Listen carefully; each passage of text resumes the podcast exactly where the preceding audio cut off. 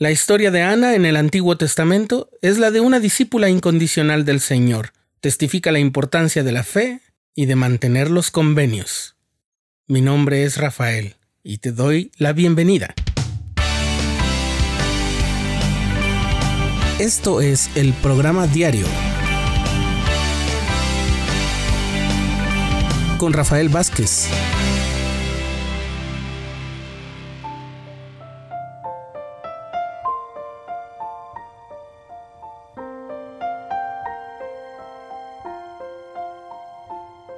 Leemos la historia de Ana en el primer libro de Samuel en el Antiguo Testamento.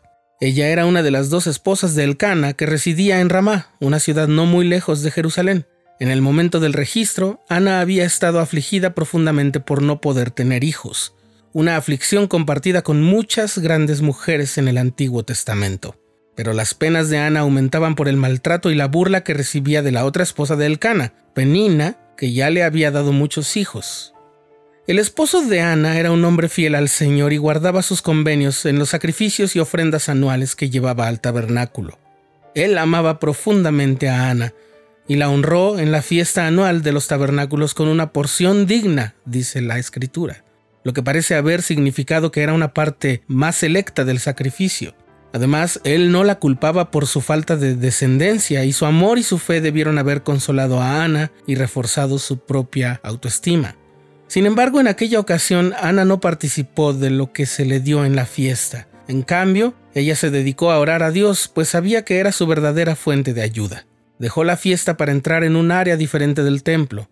Ahí, en una profunda angustia, lloró y oró, refiriéndose a sí misma como la sierva del Señor, que estaba comprometida a cumplir su voluntad.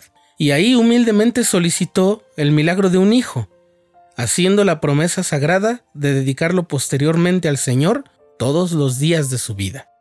Así es, Ana estaba dispuesta a tener muy poco tiempo para disfrutar de su hijo con tal de gozar la bendición de la maternidad. Su promesa de que no le afeitará la cabeza parece referirse a los nazareos, que eran hombres consagrados por un periodo temporal o como en la oración de Ana, por toda la vida. Elí, el sumo sacerdote en ese momento, fue testigo de la oración angustiada de Ana en el templo, pero como ella estaba orando en silencio, él la confundió pensando que estaba ebria y le pidió que se fuera de allí. Aquí se vuelve a revelar el carácter de Ana, ya que no se ofendió por la acusación en falso, sino que respondió con humildad ante Elí.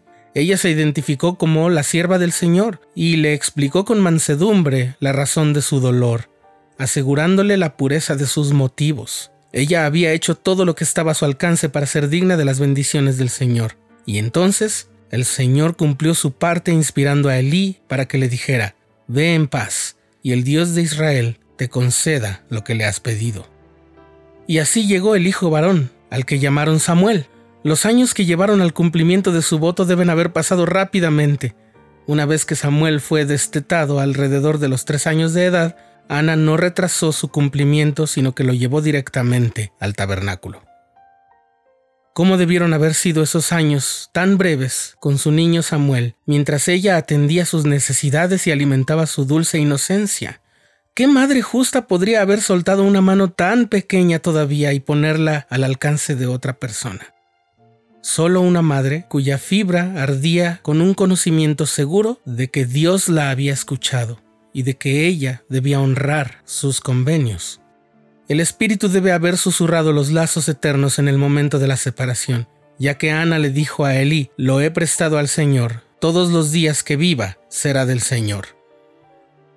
Aún más reveladora fue la canción de alegría que Ana cantó en el capítulo 2. En lugar de reaccionar con angustia o amargura por perder a su hijo o por tener que disfrutar poco tiempo de él y luego entregarlo, ella proclamó, Mi corazón se regocija en el Señor, y lo alabó por haberle otorgado el poder de superar una aflicción, la de la esterilidad. Así es como Ana nos enseña la clave del poder sobre las aflicciones al exclamar, porque me regocijo en tu salvación su sumisión total a la voluntad divina fue honrada por el Señor y en una plenitud de alegría ella dio un solemne testimonio de él. Ana después manifestó un nuevo don del Espíritu cuando profetizó sobre el futuro Mesías. Al mencionar una roca, en el capítulo 2, aludía a la persona que protegería a Israel del mal. Más tarde ella testificó de su ungido, refiriéndose a Jesucristo, cuyo poder rompería en pedazos todos los adversarios del Señor. La dedicación de Ana por Samuel continuó, aún estando él en servicio. Cada año ella llegaba a la fiesta de los tabernáculos y habiéndole hecho un abrigo se lo entregaba a Samuel. El testimonio de Ana llega a través de las dispensaciones de nuestro tiempo y su historia es una invitación para que apliquemos los mismos principios de justicia y de perseverancia. Al hacerlo, nosotros también podríamos regocijarnos en el Señor al experimentar sus innumerables bendiciones en nuestras vidas.